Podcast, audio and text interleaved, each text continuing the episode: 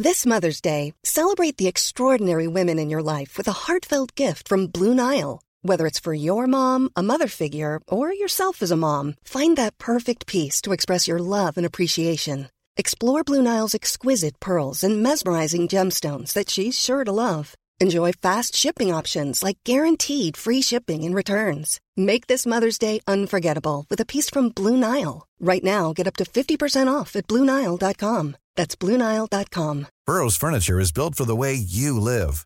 From ensuring easy assembly and disassembly to honoring highly requested new colors for their award-winning seating, they always have their customers in mind. Their modular seating is made out of durable materials to last and grow with you. And with Burrow, you always get fast, free shipping. Get up to 60% off during Burrow's Memorial Day sale at burrow.com slash ACAST. That's burrow.com slash ACAST. burrow.com slash ACAST. Many of us have those stubborn pounds that seem impossible to lose, no matter how good we eat or how hard we work out. My solution is PlushCare. PlushCare is a leading telehealth provider with doctors who are there for you day and night to partner with you in your weight loss journey. They can prescribe FDA-approved weight loss medications like Wegovy and Zepbound for those who qualify. Plus, they accept most insurance plans. To get started, visit plushcare.com slash weight loss. That's plushcare.com slash weight loss.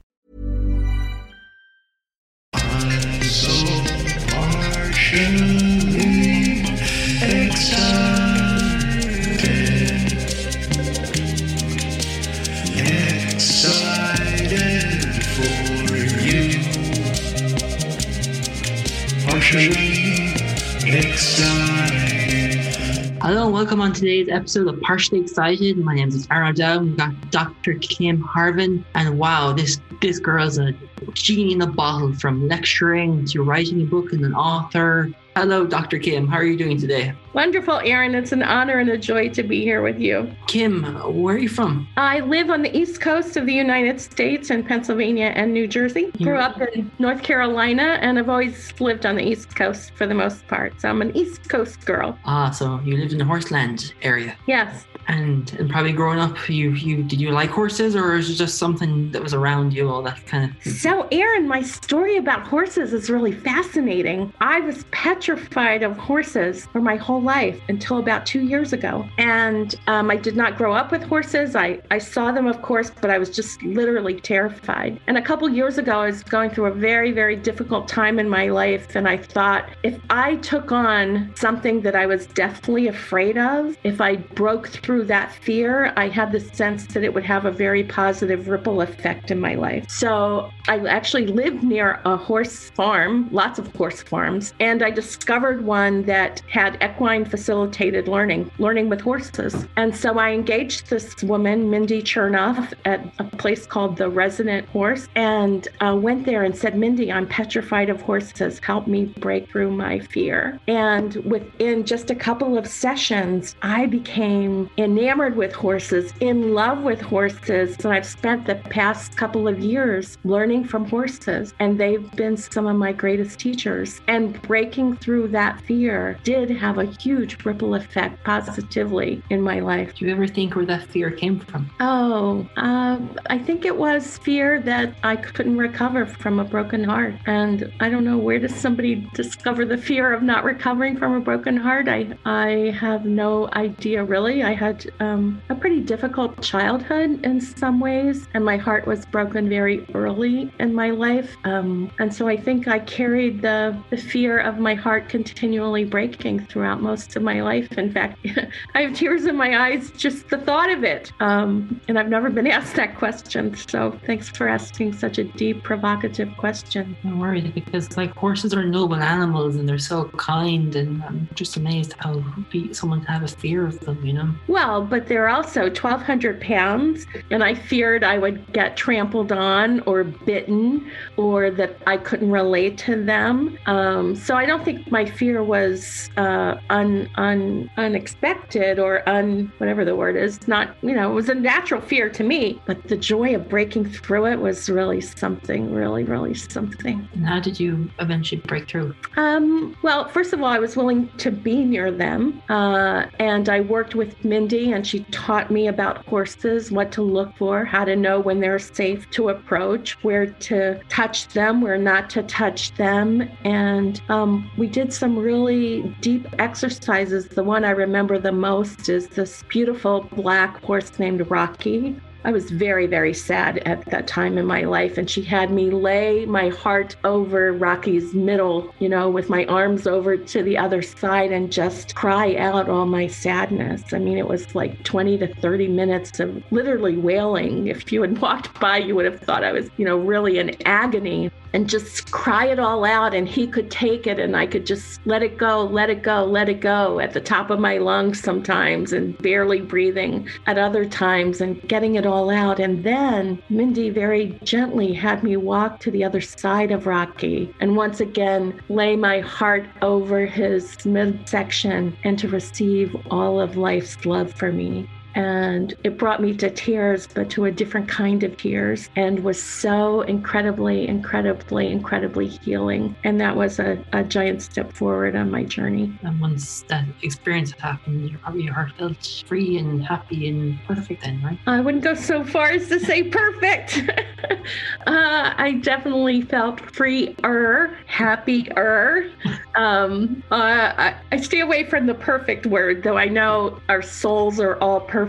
Um, but my humanity is very present to me day in and day out. So perfect's not a word I use very often, but I did definitely um, move forward in being the kind of person I wanted to be, not held back by life.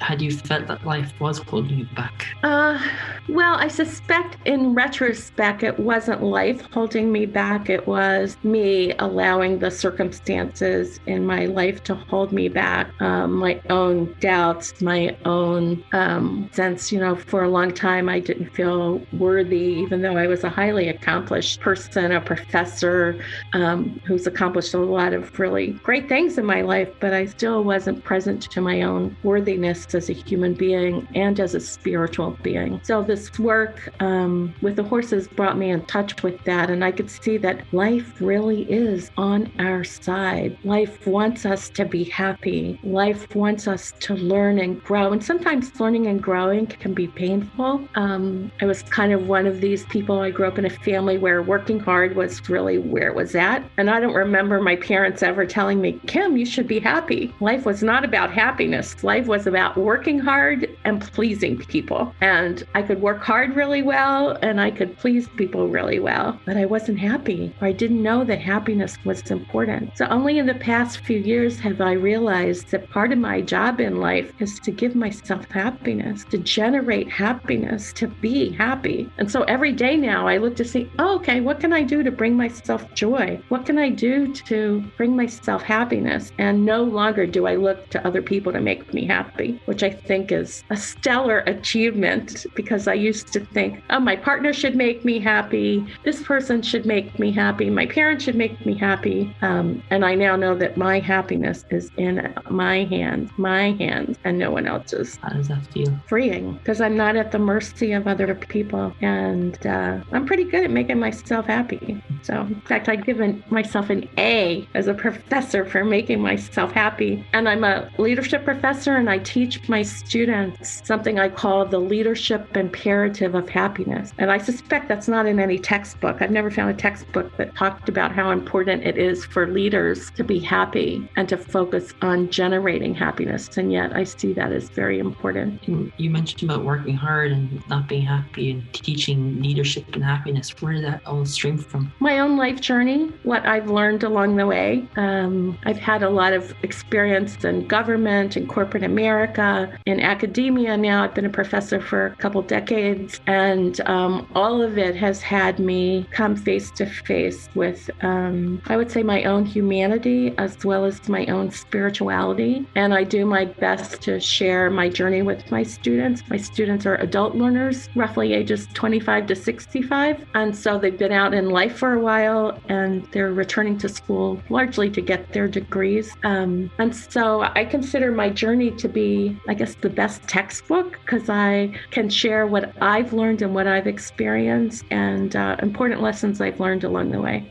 you know, we all learn lessons, and I wonder what they are to be able to provide leadership in our own way, you know? Yeah, um, I think leadership lessons, first of all, I consider all of us to be leaders. I'm not talking about positional power, whether you're a vice president or a director or uh, somebody in government. I think all of us are leaders in our own little corner of the world, that we have the opportunity to um, make a difference and to live true to our values. And I consider that to be a cornerstone of leadership in your own life, you probably are your own leader in some way, right? In a lot of ways, I hope.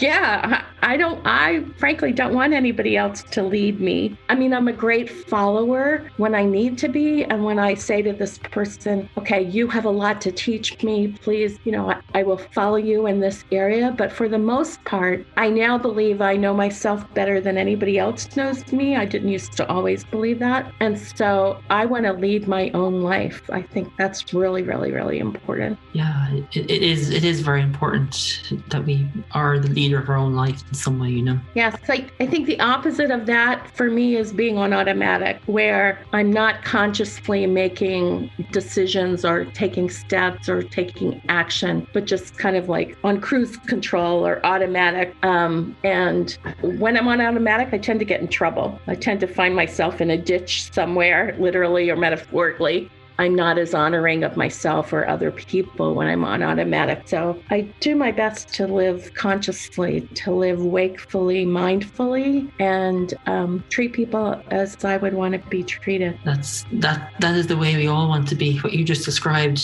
we all thrive to figure out how we can get there. You know. Yes, and it's a long, circuitous route. I wish it was a shortcut. I, I, yeah, we might say that, Aaron, but knowing you, I don't think you really want the shortcuts. I think um, you're happy to be on the journey that you're on and let it take you where it takes you. And I don't know, the times I've taken shortcuts, like I'll tell you, here's something I could say. I finished college in three years instead of four with a double major, and I did very well. I was not an A student, it wasn't 4.0, but I did well. Now, that could be considered a shortcut, and yet it cost me greatly because I was either studying or on my job working to put myself through school. And for the most part, I missed the social aspect of college. And so the shortcut that I took to finish in three years instead of four, I didn't know it at the time, but it cost me greatly. So it's had me learn to really question whether or not I wanted to take the shortcut that maybe not taking the shortcut is really in my long term best interest, even though at the time I thought, oh, I'll just do this. Um, so I, I do have that as a regret. So I, I'm careful about shortcuts. Yeah, I, I hear what you're saying. You know, we all want a shortcut, but can be quite quite dangerous. Tell us about why you went into study business and leadership. Well, my original studies were journalism and political science when I was in college, um, and I wanted to make a difference. I wanted to make the world a better place. And I thought journalism and political science was was a way to do it, that I would be a reporter and then I would eventually be a senator in the government of the United States. And while I never um, became a senator, obviously, or not obviously, but I never became a senator, I decided I didn't want to run for elective office. I have always, ever since I was 9, 10, 12, 14 years old, de- dedicated myself to making the world a better place. And uh, I was able to do that by originally being an investigative reporter where I could report on what was happening where I lived and worked. And then um, in various forms of government, I um, helped in way back when, a long time ago, I um, represented the governor to women's groups when women's rights were first coming into the fore, then had other roles. And when I look back at my career, the, the common thread in all the jobs I had, even as a kid at age 14, was being a change agent, really looking for how to change things for the better for the most people. I love that change. You like to create change, and at the age of fourteen, you're a real rebel in some way, you know. Yes, I was. I was. I. I. Uh, I've always been a rebel. I would see the system, and I would like, how could we improve it? How could we change it? I was kind of against the status quo. I remember even in high school, you know, a lot of things were going on that I didn't think were right, and I would speak up about them. Sometimes getting in trouble.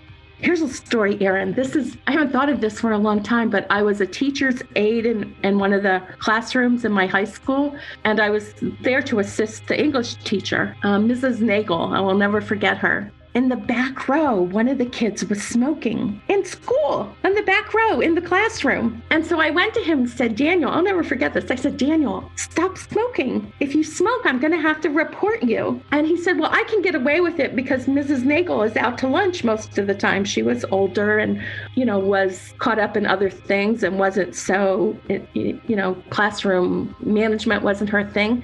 And I said, Yeah, but Daniel, she might not see you, but I see you. And please don't do this, Daniel. I really like Daniel. He's a great kid, you know, whatever. Well, he's he kept smoking. So I reported him to Mrs. Nagel, and she said that I was trying to make her look bad and say that she was incompetent, and that of course nobody could be, no one could be smoking in her classroom, and that I had made this whole thing up. Well, long story short, it gets reported to the principal, and there was this whole investigation, and Daniel did not admit to smoking and lots of things happened. But anyway, eventually I was barred from the National Honor Society because they said I lied about this incident. And it was heartbreaking. It was heartbreaking because I knew Daniel was smoking and I was telling the truth. And before I graduated, but after I had been barred from the Honor Society, he went and confessed. But I went through a whole year of being shunned because they thought I was lying for some reason. So, you know, telling the truth and speaking up doesn't always work. And yet, in the end, I hope the truth wins out as it did with Daniel. But I paid a high price. Yeah, that's the thing. We pay a high price for sometimes telling the truth, you know, and we realize we can leave a mark on us or a scar later in life, you know. Yes, that's really true. And now with my students, I encourage them to speak up and speak out about injustices, about workplace issues, especially if they relate to safety issues, public safety issues, employees' safety issues. And yet, I admit to them that the outcome may not always be what they want or expect. You know, I was once a whistleblower at the company where I work, where there were public safety issues. And if there had been an accident, literally millions of the people could have been affected affected. And when I spoke up about these issues, I lost my job. And I had to continue, or I chose to continue um, advocating for the safety issues to be resolved while I was outside the company. And I was shunned by a lot of people. Um, people who had been my colleagues and friends for many years could not associate with me anymore. I lost financially, I lost everything really but my soul. Unfortunately, we were able to get the safety issues addressed and I, I would never undo what I did, even though it, it cost me a lot personally. But I wasn't prepared for the cost. I thought, of course, people are going to care about the safety issues and they're going to support me.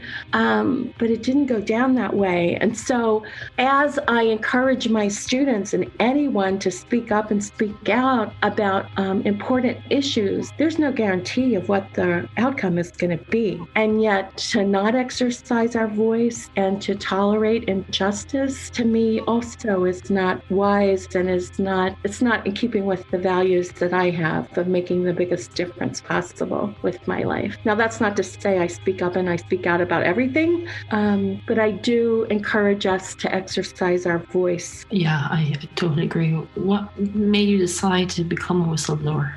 I heard about these safety issues. I asked other people that, who had been there longer and had more technical knowledge about the issues to speak up. And one of them, who'd been there 13 years and was a high level executive, said, Kim, I can't afford to speak up because I have three kids to put through college. And what if I get fired? And I said, Get fired? You're not going to get fired. And he said, I can't take the risk. And I said, Well, if you can't, I certainly will. And uh, then I did. And he was right. I got fired.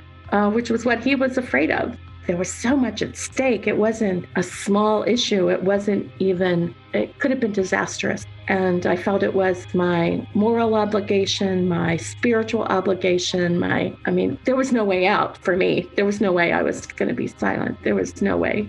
There was no way at all. I, I did, however, do it a little bit naively by thinking, oh, yes, everyone will jump on the safety bandwagon. We've been telling employees safety first, safety first, safety first. Please speak up about safety issues. And I thought it would be taken seriously. And then it didn't go down that way for quite a while. And yet now the whole industry is much safer. And I'm glad for that. Yeah, I'm glad that it is more safer, but that must have been hard to digest, making that risk and seeing your whole life would, the, you know, blow up into smoke. You know. Yeah, it was it was a really difficult time, and and it took me to a deep place of self doubt, Aaron. It took me to a place of how could I have misjudged this situation? How could I not have realized I would not have been supported? How could I have counted on these people and then them deny what was happening? Because I really believe in the goodness of the people, but sometimes, in this case at least, profits were more important than the safety, and that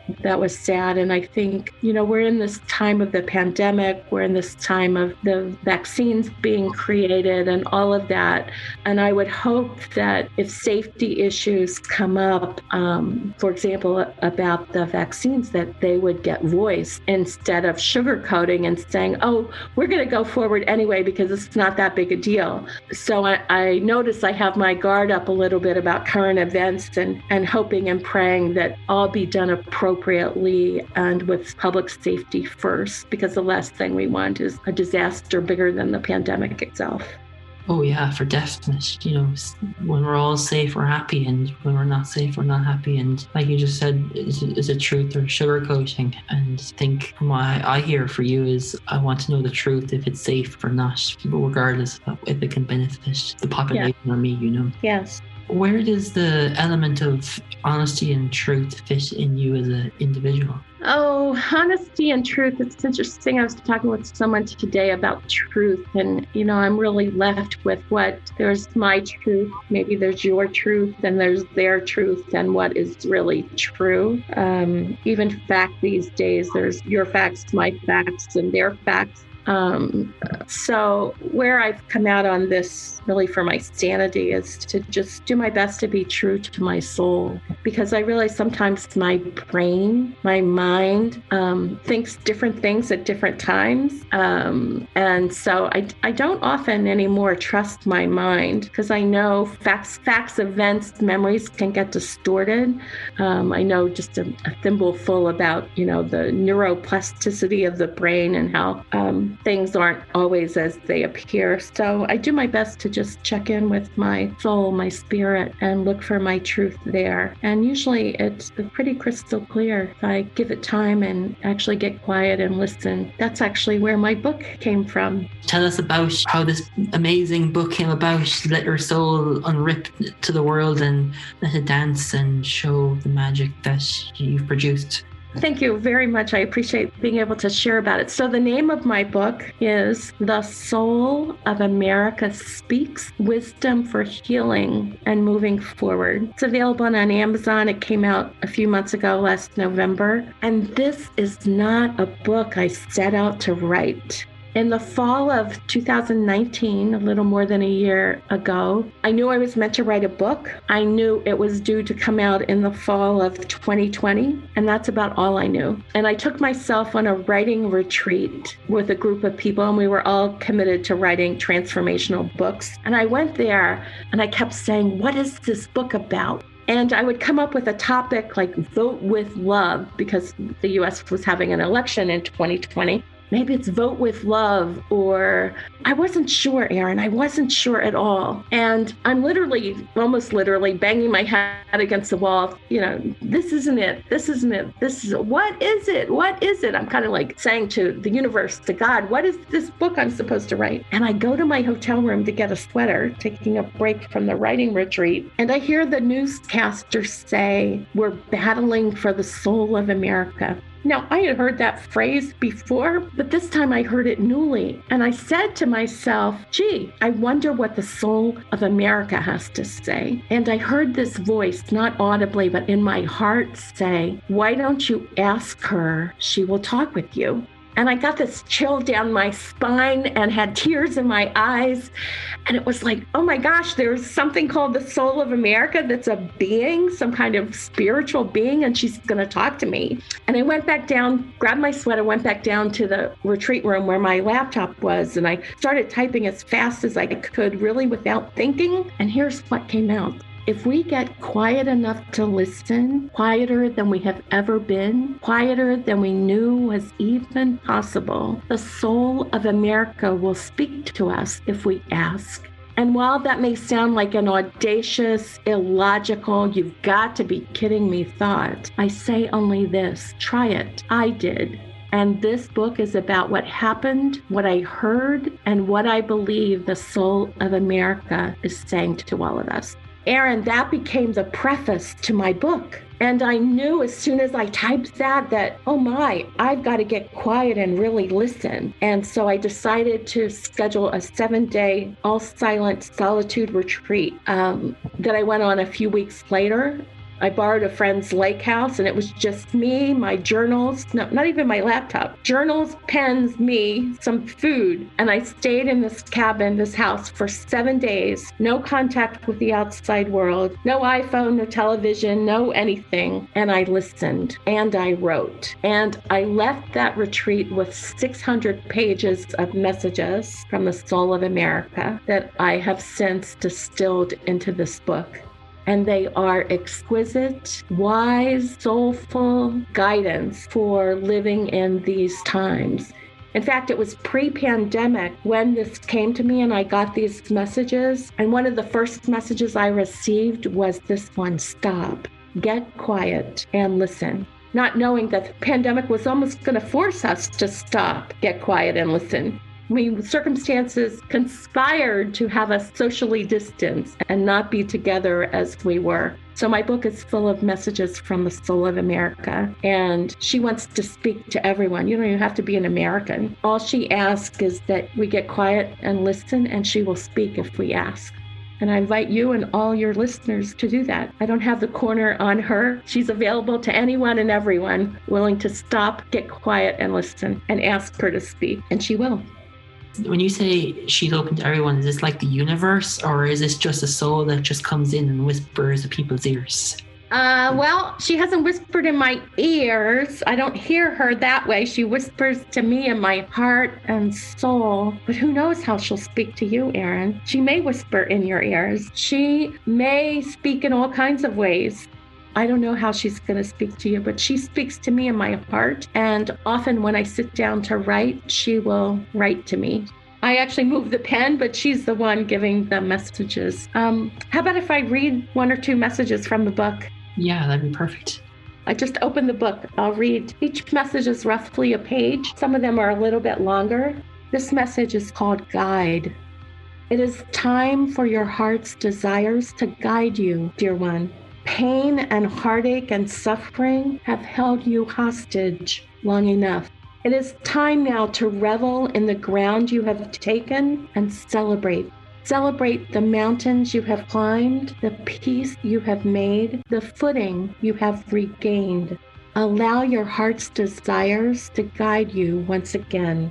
You will reap what you sow, and again in time celebrate. What heart's desire is guiding you right now? What does that speak to you, Aaron? It speaks to me in many many ways, but the heart guides us to be who we want to be, and who it's like you know our voice is where our heart speaks from, and Yeah. it guides us to the direction of where we want to go in some way. You know, what does that say for you?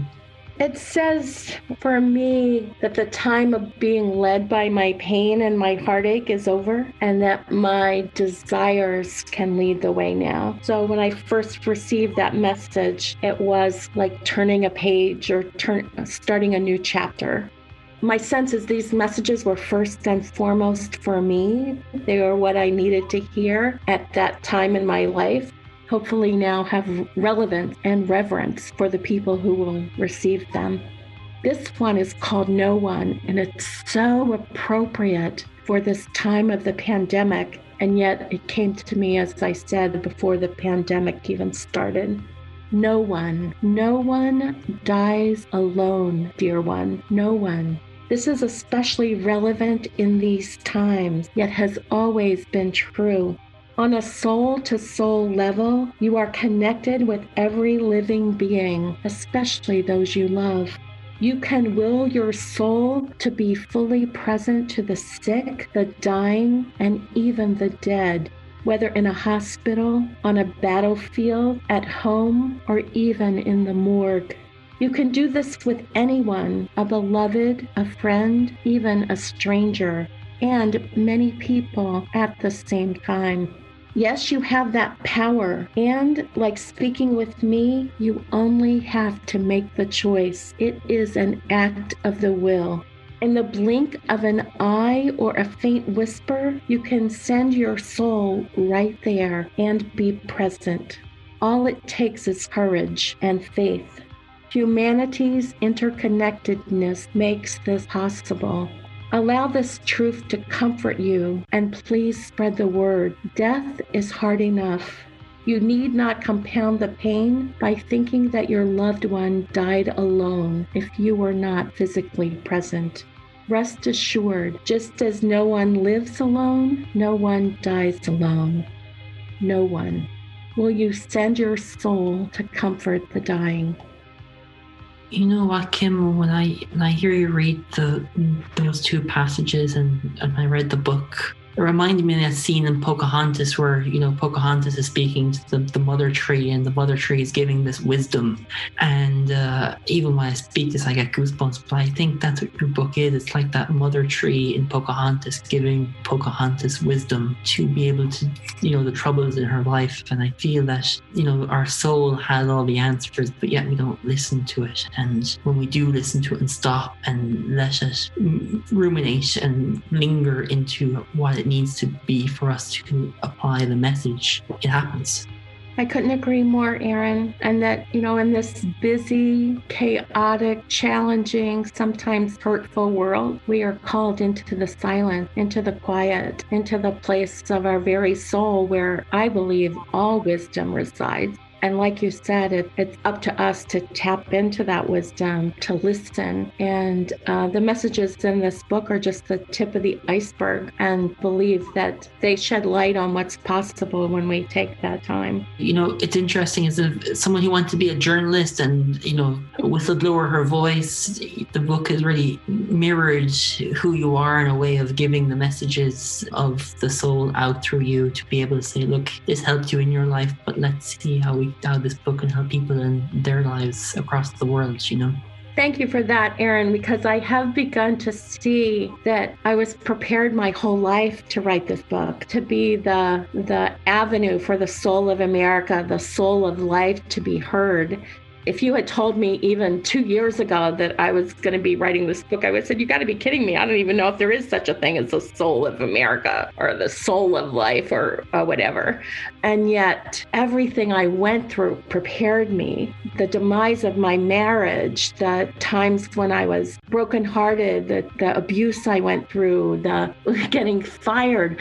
It's like everything has prepared me for this time and to have this mission of bringing forth uh, Soul of America's voice to the world. And I have a sense that my next book, I do know that there's a next book, will maybe be the Soul of God Speak or the Soul of Life Speaks that even though she came to me as the soul of America, and some of her messages are about what's happening in our country, what's happening in America is really happening in many ways all over the world. Um, so I just feel so humbled and also gratified that what I went through was worth it because I would not want to, looking back now, spare myself any of that because it brought me here to this opportunity to make her voice heard near and far.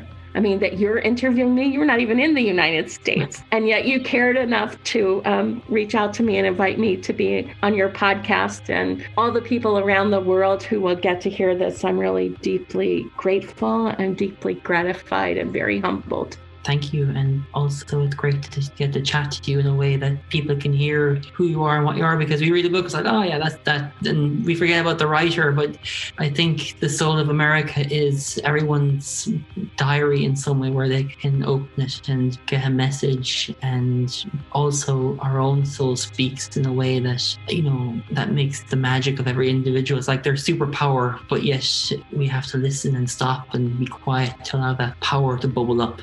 Yes, and I'm the first to admit it's not easy to do that. Uh, it's not easy to stop, get quiet, and listen. I find myself going through my day and thinking, oh my gosh, I forgot to check in with Soul. I wonder what she has to say today. And sometimes I even go a few days. And if I go a few days, then I start to see things are getting a little awry. I'm not as sharp, I'm not as mindful, I'm not as compassionate and caring I was at the post office today and a man blocked the post office street for like seven minutes and I was seething and I was like, I was cursing him a little bit. And I said, I'm cursing this sacred soul. I believe that people are sacred. In fact, maybe I could end on that note, this final message about people are sacred. But it's not like my humanity doesn't take over. But I think if we just add a little bit more quiet and a little bit more listening to our lives, even five minutes a day, soul says, give me five. She said, just give me five minutes. Five minutes a day makes a really big difference. So I invite people to do that. Give her five, give her five.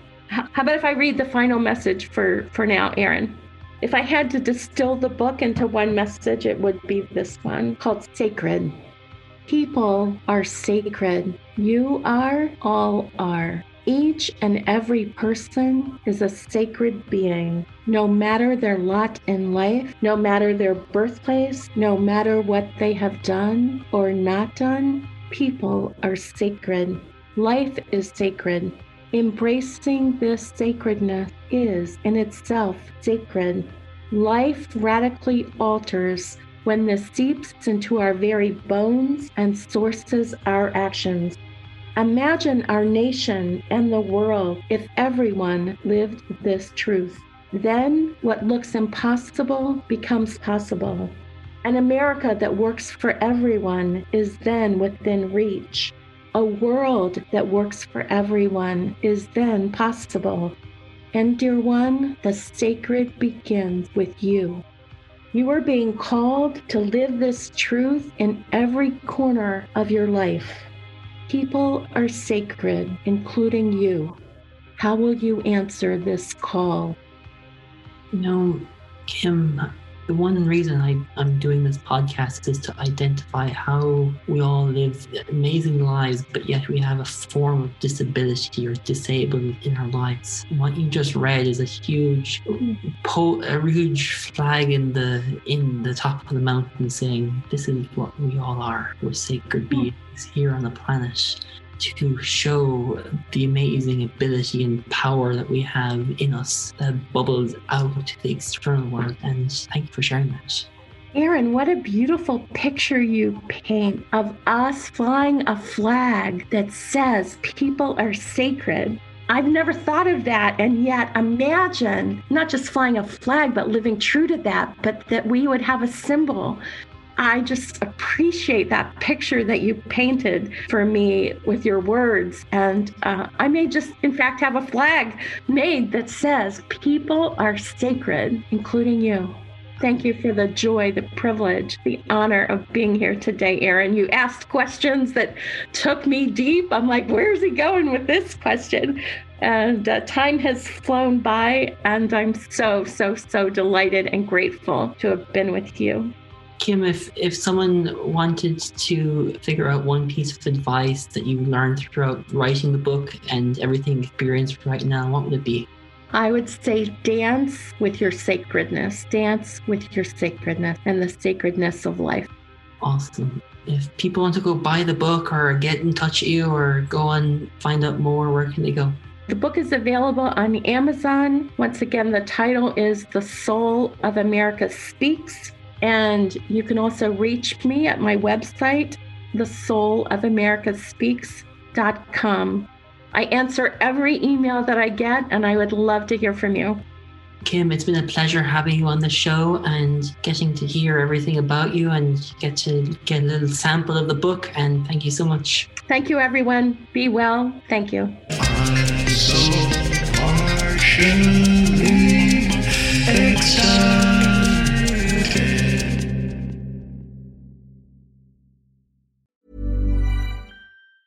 Normally, being a little extra can be a bit much, but when it comes to healthcare, it pays to be extra.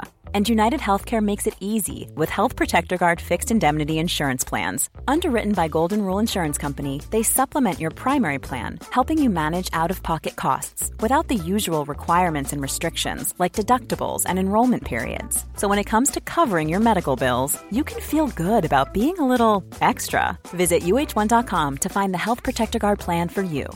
Hi, I'm Daniel, founder of Pretty Litter. Cats and cat owners deserve better than any old fashioned litter. That's why I teamed up with scientists and veterinarians to create Pretty Litter. Its innovative crystal formula has superior odor control and weighs up to 80% less than clay litter. Pretty Litter even monitors health by changing colors to help detect early signs of potential illness. It's the world's smartest kitty litter. Go to prettylitter.com and use code ACAST for 20% off your first order and a free cat toy. Terms and conditions apply. See site for details. Planning for your next trip? Elevate your travel style with Quince. Quince has all the jet setting essentials you'll want for your next getaway, like European linen, premium luggage options, buttery soft Italian leather bags, and so much more. And is all priced at 50 to 80% less than similar brands. Plus, Quince only works with factories that use safe and ethical manufacturing practices. Pack your bags with high-quality essentials you'll be wearing for vacations to come with Quince. Go to quince.com slash pack for free shipping and 365-day returns.